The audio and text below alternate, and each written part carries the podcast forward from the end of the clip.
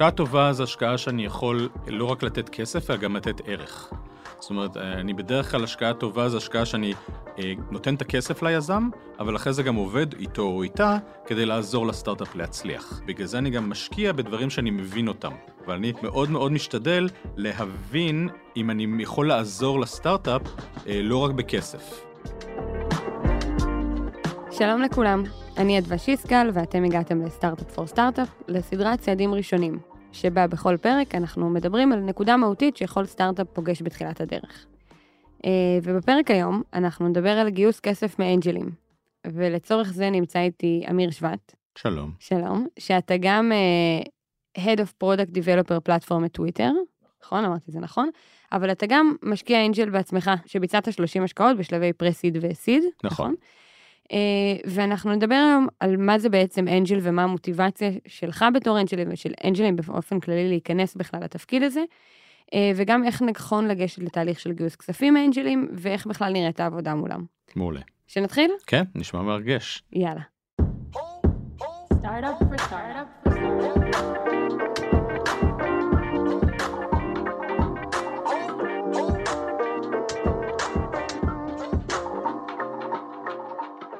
טוב, אז אמיר, אנחנו, לפני שאנחנו נתחיל, אני אגיד לך תודה. אנשים לא יודעים שאתה באת לפה ל-24 שעות בערך משהו לארץ. כזה, אתה כן. לא גר פה, ומתוכן 12 שעות בערך אתה מבלה פה במשרדים שלנו. אה, אנחנו גם מקליטים פודקאסט וגם הקלטת וידאו, וזהו. מאוד אוהב את הקהילה ומאוד שמח לעשות את זה. אז זה באמת מאוד מאוד כיף שאתה פה. אה, ואני רוצה שנתחיל את הפרק בלהבין רגע מה זה אנג'ל. אוקיי, מעולה. אז אנג'ל הוא בן אדם שהחליט, בן אדם פרטי, שהחליט לקחת את הכסף שלו, ובמקום אה, לשים אותו בבורסה או בתוכנית חיסכון, החליט להשקיע אותו אה, בסטארט-אפים. אה, ובעצם לקחת את הסיכון אה, ולהשקיע בסטארט-אפ כדי לקבל החזר כלכלי.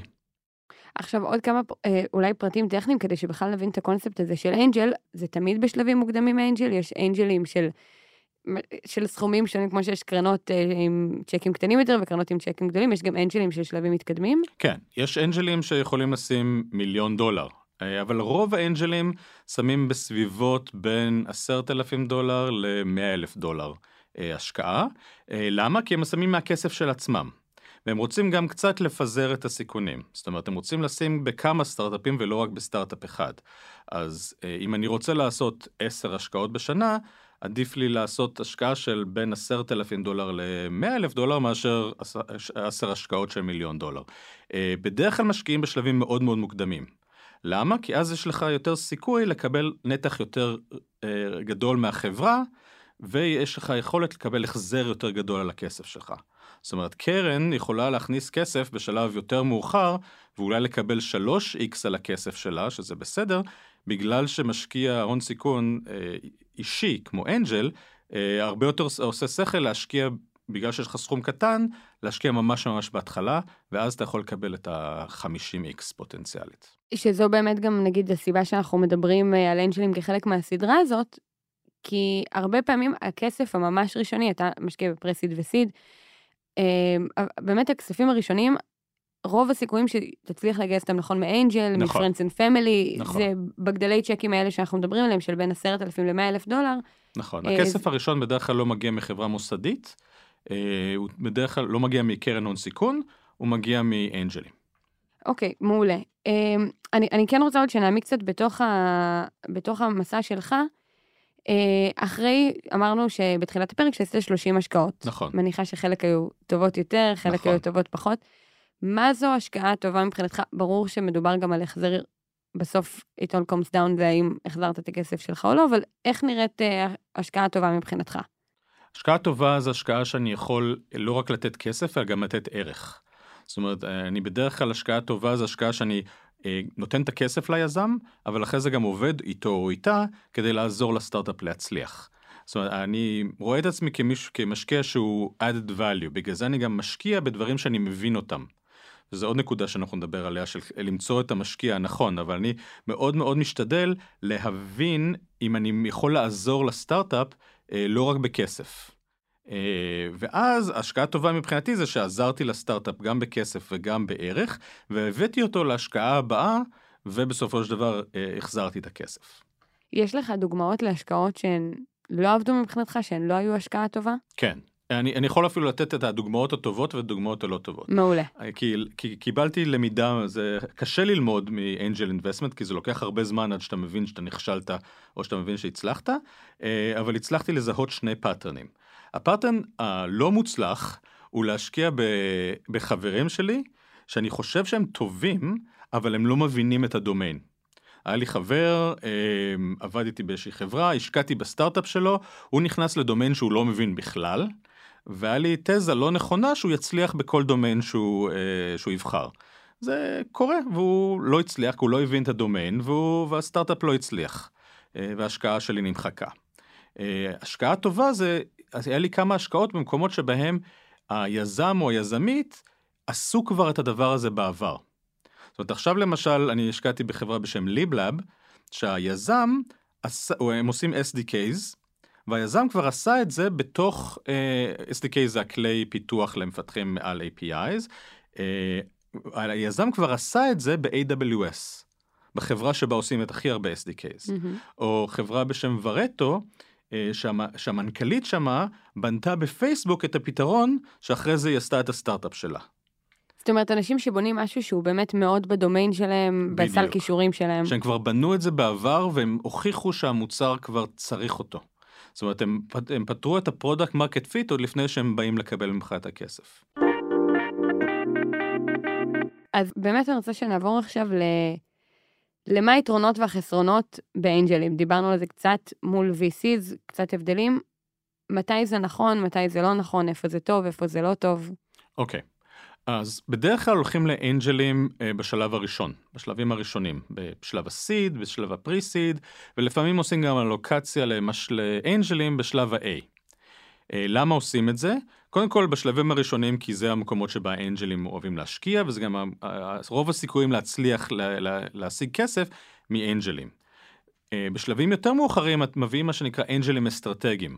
זאת אומרת אם אני היום עושה בתחום של הערכה אז אולי אני אביא את המנכ"ל של Airbnb שישקיע בי כאנג'ל אינבסטור כי הוא משקיע אסטרטגי והוא יכול להביא לי הרבה מאוד ערך. אז אה, משקיעים בשלבים מאוד מאוד מוקדמים רק אנג'לים, ובשלבים יותר מאוחרים מביאים אה, אנג'לים אסטרטגיים. מתי לא נכון לי? כאילו, יש סוג של חברות שיכול להיות שהן בשלב המתאים, אבל היית אומר להם, לא מתאים לכם אנג'לים, אתם צריכים מההתחלה ללכת עם VC, זה דבר שקיים בכלל? אה, שאלה מעניינת, אה, יכול להיות שיש ורטיקלים שבהם לקחת כסף מאנג'לים לא עושה שכל. זאת אומרת שלמשל שאי אפשר להצליח עם סכום קטן של כסף. תחום המדיקל למשל, אם הייתי עכשיו עושה את חברת תרופות שהולכת להתחרות בטבע, כנראה לא כדאי לקחת כסף מאנג'ל. כדאי לקחת כסף ממישהו מוסדי, לקחת הרבה כסף כבר בהתחלה, כי אם לא תיקח הרבה כסף לא תצליח. זאת אומרת, במקום, בסטארט-אפים שבהם אתה חייב המון המון כסף כדי להתחיל את החברה שלך, כנראה שווה ללכת למוסדיים בהתחלה. אוקיי, אז, אז אנחנו באמת התחלנו קצת בללכת יותר לכיוון של היזמים פה, נכון? התחלנו את הפרק בלדבר על קצת מהצד של האנג'לים בעסקה, אבל אני רוצה לדבר על מהצד של היזמים. אולי נתחיל עם איך בכלל אני מוצאת אנג'ל רלוונטי. איך אני בכלל יוצרת קשר, יש איזה מאגר של אנג'לים, קודם אמרת, תפנה לשותף אסטרטגי בתחום שלך, פשוט לשער שהמנכ"ל של Airbnb או המייסד הוא גם משקיע, איך אני בכלל מייצרת את הקשר הראשוני הזה? אז קודם כל, אמ, אה, בהנחה שיש לך נטוורק טוב, אז יש אנשים שרוצים לתת לך, אה, בוא נגיד שאני מבין מצוין בכלי מפתחים. אז החברים שלי הם חבר'ה שיכולים להיות אנג'לים טובים, כי הם החברים המקצועיים שלי, כי הם גם בעולם של כלי מפתחים. אבל בוא נגיד שאני לא מעורה בעולם הזה לגמרי, ואני לא מכיר את כל האנשים שהכי טובים בתחום הזה. אז בדיוק מה שאמ- שאמרנו, ללכת למצוא את האנשים שהכי יכולים לעזור. אם אני בונה במשהו בתחום של הוספיטליטי, של הערכה, אני אלך למנכ"ל של Airbnb, ואני אלך למנכ"ל של הילטון, אני אלך לחבר... לאנשים שיכולים, שהם הכי מובילים בתחום הזה, ואני אבקש מהם שתי דברים. קודם כל אני אבקש מהם פידבק. כי זה יכול להיות, עם אנשים שנמצאים בתחום הרבה מאוד זמן, אם הם יגידו לי שהרעיון הוא טוב או לא טוב, או ייתנו לי עזרה בלבנות את הרעיון, זה הרבה מאוד ערך. ובדרך כלל אם הם מתלהבים מהרעיון, הם גם יבואו ויגידו שהם רוצים uh, לעשות השקעת אנג'ל. Uh, צריך להניח שבערך כל יזם בתחום הטק uh, שהוא מצליח, מתחיל לעשות השקעות אנג'ל, לפחות בסיליקון וואלי. זאת אומרת, אני, לא- אני עוד לא פגשתי מישהו שהוא C-Level, מה שנקרא Chief מהמם. משהו, באיזושהי חברת סטארט-אפ מצליחה, שהוא לא משקיע אנג'ל. אבל זה מין, אה, מה, זה קצת מתחת לפני השטח כזה? כאילו, אני לא באה ואומרת בגלוי, היי, אתה משקיע, אין-" זאת אומרת, יש אנשים גם שזו ה-one job שלהם, שזה מה שהם עושים. כן, יש אנשים שזה התפקיד שלהם, שזה, הם רוצ- הם רוצים לעשות רק אנג'ל אינבסטמנט. בדרך כלל רואים את זה בלינקדאין, או שמפרסמים את זה, אה, ואז אפשר לפנות אליהם בצורה, עד- עדיף למצוא מישהו שמכיר אותם, שיכול לעשות לכם אה, warm intro, אבל אם לא, גם cold intro, היה לי, אני השקעתי בשתי חברות שפנו אליי אה, ב-cold intro. אבל הרעיון הוא למצוא ולהתחיל בפידבק, ולראות האם יש כימיה, כי אם זה לא מישהי שאת מכירה, אז יכול להיות שהמשקיעה הזאת זה לא משהו שיתאים לך, אז עדיף להתחיל בשיחה שאומרת אני רוצה, בדרך כלל אני מתחיל שיחה ואומר מה יהיה outcome טוב לפגישה הזאת. Mm.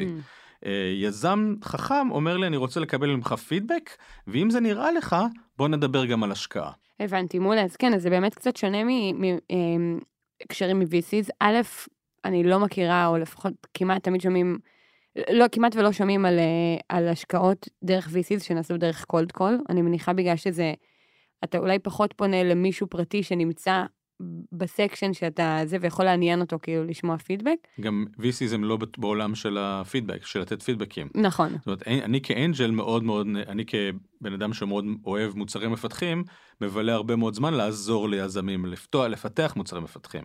אז אני יכול לב- לבלות שלוש שעות עם יזם, רק לפתח מוצר מפתחים יחד איתו או איתה, בלי להשקיע בהם בכלל. וזה לא משהו שמישהו כ-VC יכול לעשות או רוצה לעשות. אז האמת שאולי זה הבדל מאוד גדול, כי הרבה פעמים אומרים, אה, כשמדברים על VCs, אז מדברים, אה, אתה, מן הסתם אתה רוצה כימיה עם המשקיע, ו, ואתה מחפש כן קרן שמכירה את התחום שלך, זאת אומרת, אם זו קרן שהשקיעה בעיקר בפינטק, ויש לי אה, משהו בתחום החקלאות, אולי אני לא ארצה לגשת אליהם. אבל תמיד אומרים, אתה צריך לדעת מה לשאול אותם, כי אתה לא תבוא ותגיד, היי, מה אתם חושבים על הרעיון שלי, אם הוא טוב. ונשמע שפה זה דווקא כן מתקיים במערכת יחסים עם אנג'לים. אתה מחפש מישהו בתחום שלך, ואתה ממש יכול לבוא אליו עם שאלות של, היי, זה הרעיון שלי, מה דעתך? ו... נכון, איך, איך היית משנה את זה, הנה הבעיות שאני רואה, אלה האתגרים שאני מחפש, האם ראית, האם ראית דברים דומים. אה, אנג'לים שהם מומחים בתחום, מה שנקרא subject matter experts, יכולים להביא לכם הרבה מאוד ערך שהוא לא קשור להשקעה. יש לי גם מודל שאני עבדתי עם שתי סטארט-אפים שבהם אני עושה השקעה וייעוץ ב- ב- ביחד. זאת אומרת, אני אומר, אני אתן לכם איקס כסף וגם אני אתן לכם איקס שעות שלי, שתוכלו שכל נושא שהוא לעבוד איתי. אה, ואני לא, ואני פשוט אומר, אז תיתנו לי טיפ, טיפה יותר מה, בהשקעה שלי. וזה מקובל אה, להתייעץ עם אנג'לים גם בהמשך על השקעות עם VCs? בטח. כן? אין שם איזה ניגוד אינטרסים או... לא, אין ש... ב- להפך. אה, משקיע angel מאוד מאוד רוצה שתלכו ל-VC ותצליחו, כי זה הדרך היחידה שבה הוא יעשה את הכסף. אוקיי. אה, אז המטרה של angel טוב זה להכיר לכם את ה-VCs הטובים שהוא אוהב לעבוד איתם, אה, ולעשות לכם intro ולחבר אתכם ושתגייסו כספים גדולים. מעולה, זה אומר שזה גם יכולה יכול להיות איזשהו אמצעי בהמשך הדרך, בסבבים קצת יותר מתקדמים, בשביל לייצר קשר עם קרנות שהן גם לא דרך cold call, שאנחנו יודעים שזה... בטח. שנגיד רגע אם מישהו אה, לא מכיר את המושג, ש cold call זה בעצם פנייה שהיא קרה בלי שאף אחד לא עשה לי introduction לקרן או לבן אדם, נכון? פשוט שלחתי הודעה, היי, אני ככה וככה, יש לי סטארט-אפ, אשמח להיפגש. לגמרי. אה, אני מאוד מאוד אוהב יזמים שכיזם, כאנג'ל, הם שולחים לי כל, כל חודש את הדברים שאני יכול לעזור להם. היי, hey, אנחנו מחפשים מנהל פיתוח. היי, hey, אנחנו מחפשים עכשיו השקעה ומחפשים VCs בתחום הזה. היי, hey, עכשיו אנחנו מחפשים פידבק על המוצר הזה. ובדרך כלל היזמים הטובים עושים את זה ברמה חודשית, זה, הד... זה הדיווח שלנו וזה מה שאנחנו צריכים מכם. איך נראית פגישה? עם אנג'ל אמרנו איך יוצרים קשר, אני מגיעה לפגישה ראשונה, מה אני צריכה להכין, מה כדאי לי לשאול, האם היא שונה מפגישה עם קרן? אז זה לא בדיוק שונה, אבל קודם כל צריך להבין, אה, צריך להכיר את האנג'ל. אז הפגישה בדרך כלל מתחילה בהיכרות, להבין שהאנג'ל מבין בתחום שלכם. אה, שתיים, אה, מציגים את, המוצר, אם זה דק, או דמו, או פיץ', כל הדברים האלה יכולים לעבוד טוב. אה, אני מאוד מאוד מעריך יזמים שמשאירים זמן לשיחה. אחת הטעויות הכי גדולות שאני רואה בפגישות אה, עם כאילו פגישות פיץ' שלי כאנג'ל זה יזמים שמשאירים שתי דקות לשיחה בסוף. זאת אומרת, הם עושים איזושהי מצגת, הם באים עם עושים הרעיון מצגת שלהם? שלוקחת, הפגישה היא חצי שעה, הם עושים 29 דקות מצגת, ואז אומרים, טוב, נגמר לנו הזמן, ואז נתקעים. כן. אה, אני מעדיף בהחלט שהם יעשו מצגת במשך 10 דקות, ו-20 דקות להשאיר לשיחה פתוחה, כי אז אני גם יכול להכיר אותם, הם גם יכולים להכיר אותי, לשאול אותי שאלות, ויש הרבה יותר זמן אה, שלא למכור, כי אני לא קונה שום דבר, אני רוצה פשוט להיות, לחפש שותפים טובים. ומבחינת התהליך הוא דומה לתהליך עם קרן שיש פגישה אחת, ואז אם זה הולך טוב יש פגישה שנייה, ואם, זאת אומרת, מה האורך, לאיזה תהליך כדאי אפשר לצפות עם אנג'לים? בעיקרון תהליך הרבה יותר קצר. אה, אני כאנג'ל מנסה לעשות כמה שפחות אה, עומס על היזם. אה, אז ה-due diligence, הבדיקת נאותות שלי, היא הרבה יותר, הרבה יותר קטנה מאשר בדיקת נאותות של, של חברה גדולה. אוקיי. אה, במיוחד אם יש קרן שמשקיעה לידי. אתן לך דוגמה, דוגמה קלאסית לפגישה עם, לתהליך עם אנג'ל. סטארט-אפ פונה אליי, עדיף דרך אינטרו, ואומר לי, הנה המוצר שלנו, יש לנו קליק, אה, נראה שהמוצר הוא בדומיין שאני מבין, אני יכול להביא ערך, בפגישה הראשונה הכל, אה, יש הרבה התלהבות, אה, ואני אומר להם, כן, אני רוצה להמשיך, הנה, מה התנאים של העסקה, מראים לי את התנאים של העסקה, העסקה עושה שכל, ואז אני אומר להם, סבבה, אני רוצה להביא עוד אנג'ל שמשקיע איתי, שרק ייתן אה, בדיקה שהכל נראה בסדר. ואז אני מציע להם כמה אנג'לים שעובדים איתי, אני נותן להם לעשות את ה... אה, לבחור עם מי הם היו רוצים להיפגש, עושים עוד פגישה אחת, אם האנג'ל הנוסף או האנג'לית הנוספת אומרים, מעולה, מהמם. מדהים, זה נראה אחלה, אז אה, פשוט שולחים לי את ה-terms, ואני חותם על ה-terms ושולח צ'ק. זאת אומרת, זה הרבה פחות, אה, נשמע פחות מסובך עם קרן שיש term sheet מאוד גדול, ו-due diligence לפעמים יש, לפעמים אין, אני, אה, זאת אומרת, לפעמים יש שלוקח קצת יותר זמן, לפעמים קצת פחות זמן, אבל התהליך הוא פחות מורכב. הרבה פחות מורכב. לרוב, אני חושב שהייתי אומר, רוב ההשקעות שלי היו מקסימום שתי פגישות. ואמרת שיש קרן, זה, זה משהו שקורה הרבה פעמים, שהסיבוב, יש לי גם אנג'ל וגם קרן פה, זה, כן. זה משהו שאתה, אני מניחה, רואה לחיוב, נכון? כי זה אומר שיש עוד מישהו שנכנס. בהחלט, כאילו משקיע, אם משקיע אנג'ל רואה תנאים טובים וגם רואה קרן טובה שמשקיעה, זה סימן מדהים. זאת אומרת, אם אתם אומרים, תשמעו, אה, Innovation Never משקיעים בנו, יש לנו אלוקיישן של חצי מיליון דולר לאנג'לים, וזה התנאים והם תנאים טובים, זה גן עדן לאנג'לים. שמה האינטרס מבחינתי כ, כיזמת לפנות גם וגם? זאת אומרת, זה רק אם אני רוצה צ'ק שהוא בגודל, זאת אומרת, אם יש לי קרן שיכולה לתת לי צ'ק קצת יותר גדול, אז למה לי בכלל ללכת גם עם אנג'ל? כי את רוצה את העזרה של האנג'לים. זאת אומרת, הבנתי. היום אם את מפתחת מוצר אה, למפתחים, ואת לוקחת כסף מקרן, את רוצה את העזרה של אנשים אה, ש, שפיתחו דברים כאלה, ואת רוצה שלא רק אה, עזרה ועצה חד פעמית, את רוצה ש...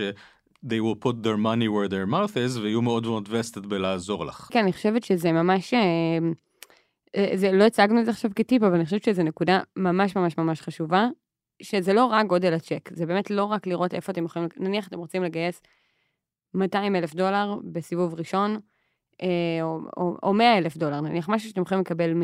ומצאתם קרן שתיתן לכם אותו, כן לשקול להכניס גם angel, גם אם זה אומר אולי לקחת צ'ק קצת יותר קטן מהקרן, או ב- לקחת קצת יותר כסף ממה שתכננתם ולהוסיף את הצ'ק של angel, בשביל לקבל אותו כ- כיועץ בסוף, כמישהו שיכול לתמוך כאיזה דמות תומכת נכון? בהתחלה שלכם. כיועץ, כמנטור, אפשר לקבל mentorship בכסף או ב equity, אבל אם מישהו שם את הכסף שלו בחברה שלכם, האינטרס זה שלו... האינטרס שלו הרבה, או שלה הרבה יותר חזקים בלעזור לכם אה, ו- להצליח. ומהצד של הקרנות זה משהו שהוא משנה אם יש גם angel שיצטרף לחיוב או לשלילה.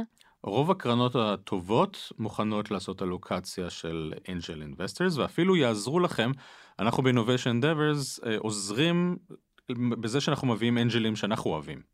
זאת אומרת שאני מוביל עסקה, אני גם מנסה להביא אנג'לים שאני אוהב לתוך העסקה הזאתי כקרן. אוקיי, מעולה. ואז בעצם הרעיון הוא פה שאם אתה מביא אנשים שיכולים לעזור לך לנצח, אז אתה תנצח, אה, הסיכוי שלך לנצח הרבה יותר גבוה. אתה אומר Innovation Endeavors, הכוונה היא מה? אתה מין, זה אה, אתה... Innovation Endeavor זה קרן, אה, אה, קרן הון סיכון. אה, דרור ברמן הוא ה-GM, אה, ואני עובד שם, זה ה... אני עובד שם כ-venture partner, זאת אומרת, אני משקיע גם מוסדי. אה, יש לי אוקיי. שני כובעים, יש לי את הכובע של האנג'ל, ויש לי כובע של אה, משקיע של VC. אוקיי, אני אחזור ל... ל... מבחינת כמה אנג'לים צריך, ודיברנו על זה קצת קודם, נכון? יש איזשהו הרכב מועדף, הרכב נכון להאם כדאי לי אנג'ל וקרן, האם כדאי לי כמה אנג'לים, אם כן, אז כמה אנג'לים כדאי לי. אז קודם כל, זה, זה מאוד אה, שונה לכל מיני חברות. להביא המון המון אנג'לים זה פחות טוב. כי, או גם להביא הרבה מאוד VC זה לא טוב. אה, יש מה שנקרא cap table, זה בעצם הטבלה שמראה מי החבר'ה שהשקיעו בתוך החברה. אה, ואחד מהמחלות הכי גדולות והכי שקטות שאף אחד לא מדבר עליהן, זה cap table שבור. אם ה-cap table הזה לא מנוהל כמו שצריך, לחברה יהיה מאוד מאוד קשה להצליח. כי אז בעצם כל החלטה שאני ארצה להעביר בהמשך הדרך, אני צריך להחתים עליה הרבה מאוד אה, אנשים שונים. לדוגמה, למשל שקנו אותנו, שטוויטר קנו את החברה שלי, הם רצו שכל מי שנמצא ב cap table, לא רק מי שנמצא ב board, כל מי שנמצא ב cap table יחתום על החוזה. זאת אומרת, יכול להיות שזה עקרונית, תיאורטית, זה יכול להיות מישהו שפגשתם בשלב מאוד מאוד מוקדם, ששם מעט מאוד כסף, כאילו נניח 3,000 דולר בצ'ק, נכון, שהייתם צריכים בשביל לשלם שכירות על המשרד הראשון, ופתאום אתם צריכים להביא אותו לחתום, והוא יכול החוזה. לתקוע לכם מכירה. לגמרי, לגמרי. ולכן יש כל מיני מנגנונים שמגנים, על, שמגנים עליכם, אה, יש מנגנונים שנקראים proxy, יש מנגנונים שנקראים syndicate, שאני חושב שנדבר על זה יותר מאוחר, מהמם. אבל יש מנגנונים שעוזרים לך למנוע את זה שיש לך cap table של המון המון המון המון אנשים. הדרך הטובה לבנות תמהיל זה קודם כל לחשוב כמה כסף אני צריך. אה, האם הכסף הזה אני יכול לגייס אותו רק מאנג'לים או האם אני יכול לגייס אותו מקרן? אם אני מגייס אותו מקרן האם אני יכול האם, האם בזמן שאני רוצה להשקיע כמה מהר אני יכול להשקיע כי להשקיע מקרן בדרך כלל יותר איטי מאשר להשקיע מאנג'לים. אה, ובסוף לבנות תמהיל נכון שגם אם אני יכול להביא קרן זה מצוין ואם אני יכול להביא גם אה, אנג'לים אסטרטגיים לתוך העסקה זה הדבר הכי טוב שיש. התמהיל הכי טוב שיכול. כן. כן אמרת סינדיקט ואני כן רוצה שניגע בזה עכשיו, אז מה הכוונה, זאת אומרת, איך אני מפעילה את המנגנון הזה בשביל באמת להגן עליי, ואני חושבת שזה חשוב כי אני חושבת שבשלבים ראשונים כשאתה רוצה כסף, אה, כשאתה צריך כסף למעשה אה, לסטארט-אפ,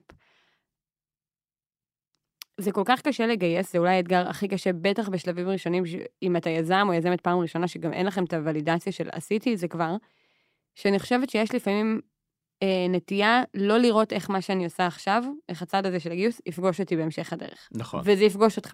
אה, נכון. בהמשך הדרך זה, אנחנו רואים בסיפורים בקהילה, מסיפורים פה בפודקאסט, זה אין ספק. אה, זה יכול להיות כמו, לדוגמה, כמו מה שהעלינו עכשיו, שאתה תחתים מישהו ש...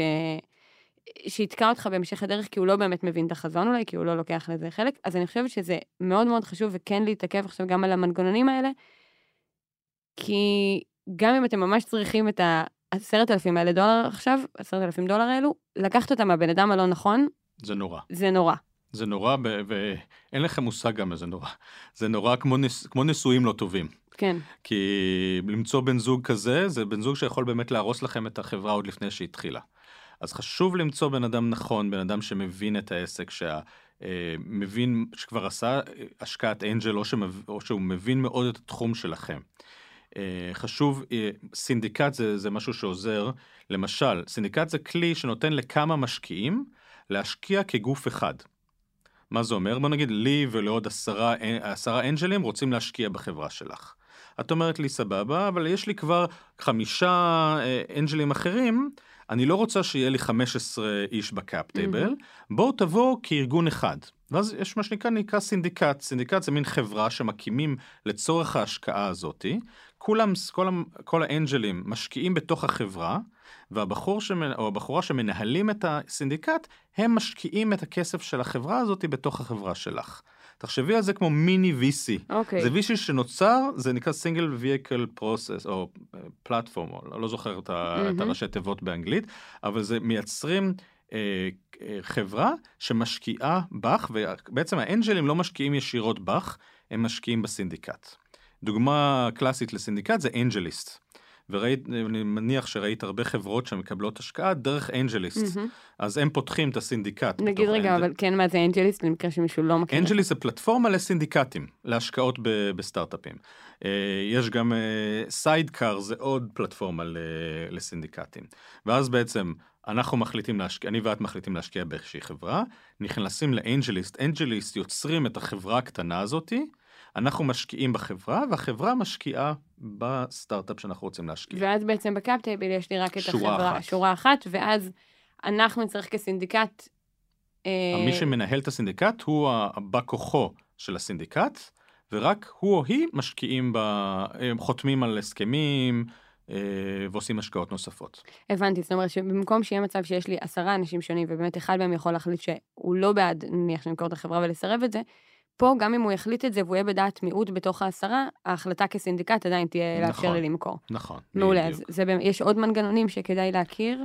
אה, כן, ס- חוזים סטנדרטיים. אני מהמם. נורא אוהב חוזים סטנדרטיים. אני חושב שגם דיברו על זה כמה, אה, כמה אנג'לים מאוד מאוד טובים בקהילה בפורום בפייסבוק. דיברו על לא ללכת לחוזים לא סטנדרטיים. זאת אומרת, אם מגיע משקיע ואומר לי, לך, "אה, כן, אני אשקיע בכם, אבל אתם תקנו מהחברה שלי שירותי דיזיין, וסבתא שלי תבוא ותנקה לכם את ה... תעשה לכם עוגיות כל ערב, זה, לא, לח- לא לחתום, לרוץ, לברוח מהדבר הזה.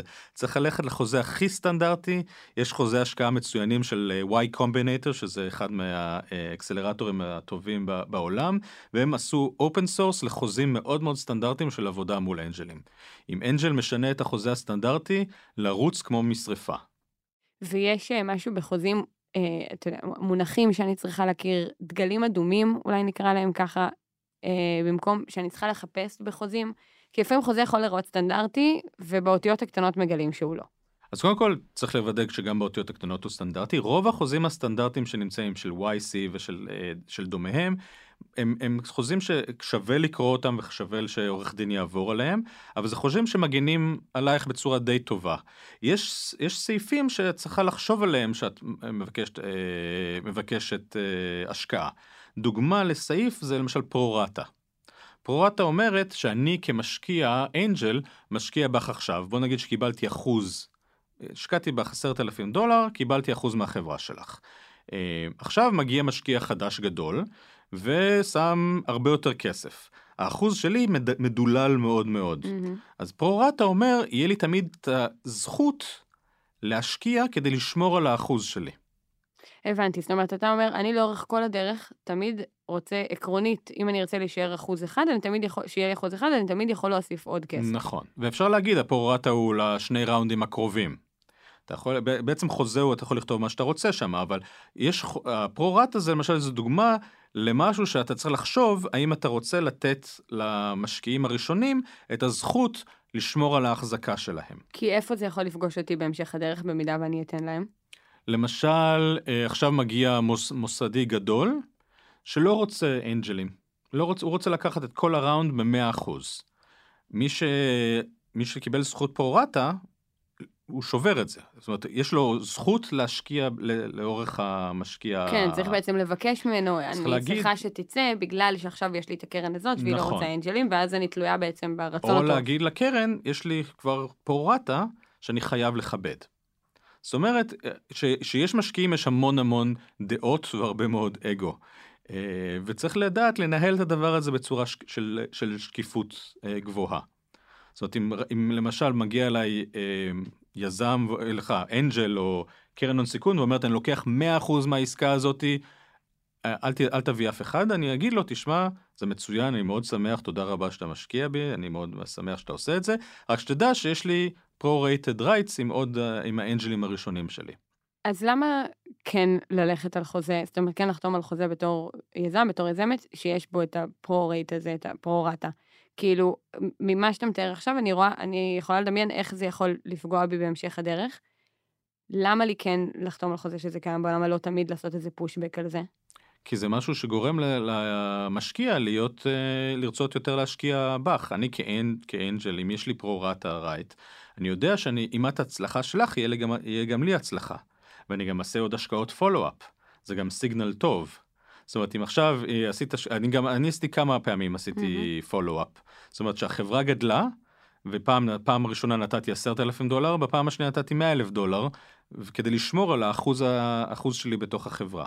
זאת אומרת, זה בין היתר מגדיל באמת את המחויבות של האנג'ל אליי, נכון? נכון, של... ויוצר אוקיי. תזרים אה, חיובי של האנג'ל שישים עוד כסף. כן. כן. אה, אוקיי, מעולה. אה, מה, דיברנו על זה קודם בהקשר של דגלים אדומים שאני יכולה לראות בחוזים. מה הם דגלים אדומים אה, אצל אנג'לים שאני יכולה, שאני בפגישה בתור יזמת, אולי כדאי לי לשים... אה, אז שמתי, כתבתי על זה בדיוק פוסט לב עכשיו. בקהילה, דגלים אדומים של אה, משקיעים. נכון, ונגיד גם שהלינק לפוסט הזה וגם לינק אה, לבלוג שכתבת לנו על אנג'לים, אה, הם יהיו בתיאור של הפרק, אם מישהו רוצה. מצוין. כן, לא ממומן. לא ממומן, בדיוק. אמ, דגלים אדומים, אז קודם כל צריך שהבן אדם לא יהיה ג'רק. אה, שיהיה בן אדם נחמד, שיהיה רצון לעזור. אמ, כמו אנג'ל, כמו שהוא יכול לעזור, והמילה אנג'ל ולהיות אה, מלאך, הוא גם יכול להיות שטן, ויכול להיות, אה, יכול המון לעשות רעש ולזה. למשל, אם אתם לוקחים מה שנקרא דם מאני, כסף ממישהו עשיר שמעולם לא עבד בתחום שלכם, ולא מבין איך אנג'ל אינבסטור עובד, זה דגל מאוד אדום. למה? כי הבן אדם הזה לא מבין שזה השקעה ארוכת טווח. הבן אדם הזה לא מבין שזה השקעה שלא תחזור אלא אחרי חמש או שבע שנים. זה, אז הוא יכול לבוא אליכם אחרי שנה ולהגיד, שמתי 100 אלף דולר, אני רוצה את זה חזרה.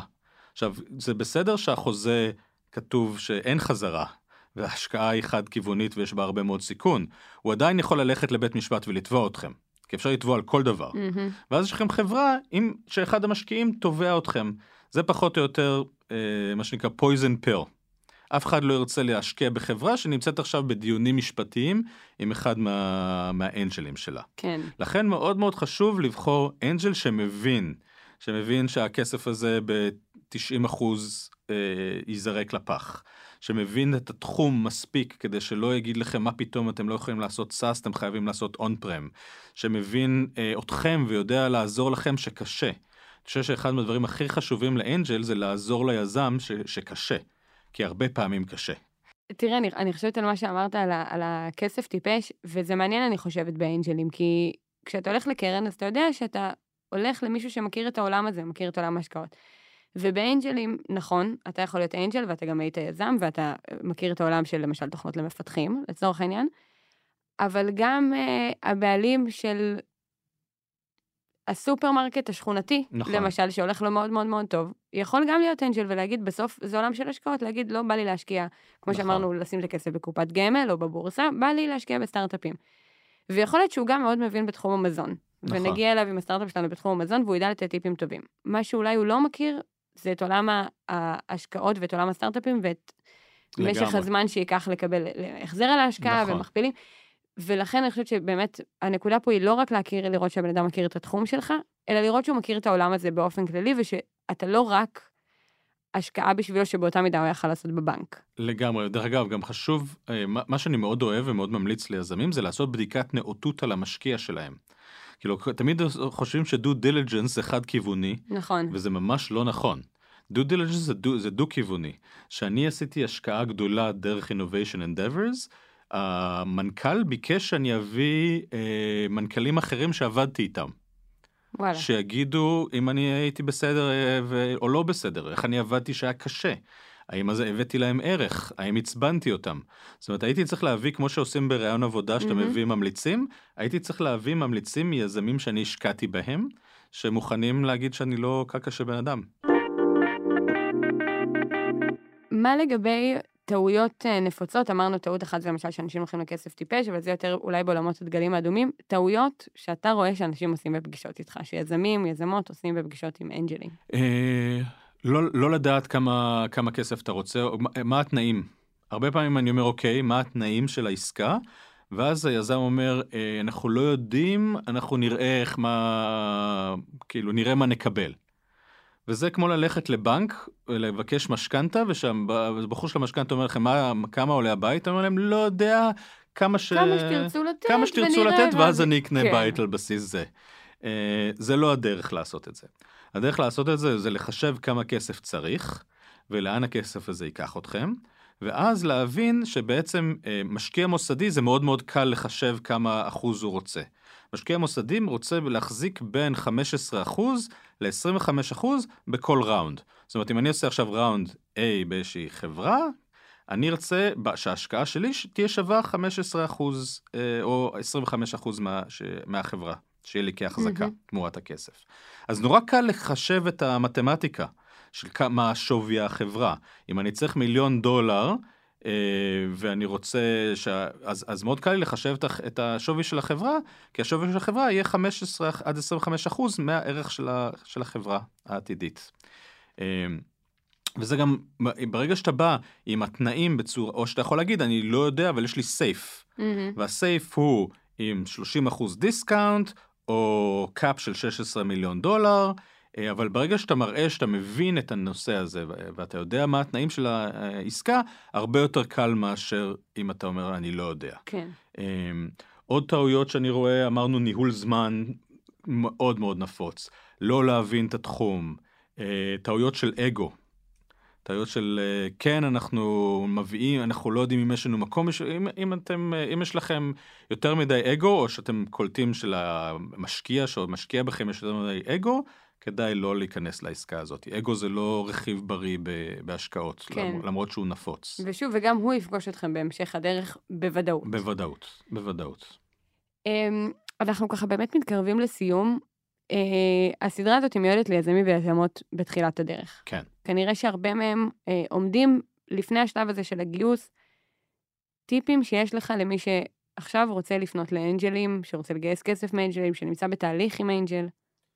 אז אני חושב שזה קצת כמו dating. אם אתם אה, יותר מדי רוצים, זה לא יקרה.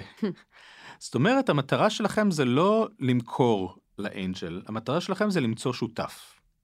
אז אתם צריכים לבוא עם ההבנה שאתם, you're, you're the shit, you're the thing. זאת אומרת, המטרה שלכם זה להקים חברה מדהימה, ואם הבן אדם בצד השני יכול ומתאים להיות שותף טוב בשבילכם, אז תלכו על זה בדיוק כמו ב dating, עם כל ה passion וכל האהבה. אבל אם זה לא מתאים, אל תיקחו את הכסף. ואל תיכנסו לעסקאות שאחרי זה ימשכנו את העתיד שלכם. הרבה פעמים אני רואה יזמים שנתנו הרבה הרבה יותר מדי חלק מהחברה שלהם, נתנו 30% בשביל המיליון הראשון. זה כנראה משהו שהורג את החברה. למה? כי זה גורם לזה ש-30% מהחברה עכשיו לא נמצא בידיכם, ואתם לא, ויש לכם בעיה עמוקה בלעשות גיוסים עתידיים. אה, ולצערי אני רואה הרבה מאוד חברות אה, ישראליות בעיקר, שבהם היה משקיע לא חכם, שלקח הרבה הרבה יותר מדי חלק מהחברה בהרבה פחות מדי כסף, וכמו מטוס, החברה פשוט לא מצליחה להתרומם כי יש לה יותר מדי משקל, משקל של, שמושך אה, אותה. שמושך אותה למטה. אז תמצאו את השותף הנכון, אל תמשכנו את העתיד שלכם ותמצאו שותף אמיתי שיכול לעזור לכם בדרך. מעולה, אז, אז ממש רגע לפני שנסיים, אני אגיד שאם אתם אה, מקשיבים לפרק הזה דרך הערוץ של אה, סטארט-אפ פור סטארט-אפ צעדים ראשונים, אה, שבו יש רק את פרקי הסדרה הזאת, ואתם רוצים לשמוע פרקים שלנו שמיועדים גם לשלבים מתקדמים יותר, או פשוט בנושאים אחרים, אז אתם אה, מוזמנים לערוץ המרכזי שלנו, שנקרא סטארט-אפ פור סטארט-אפ by Monday, כל אחת מהאפליקציות. ואם יש לכם שאלות לאמיר או אלינו, אז אפשר לשאול אותן בקהילת הפייסבוק שלנו, שאמיר מככב שם. שמה. אה, או באתר, למי שלא בקהילה, ואם אתם רוצים לדעת כל פעם שיוצא פרק חדש, אז אפשר לעקוב אחרינו בכל אחת מהאפליקציות. תודה, אמיר, היה כיף מאוד. תודה רבה, איזה כיף היה לדבר איתך. ממש, ותודה רבה שהאזנתם. Startup for startup for startup.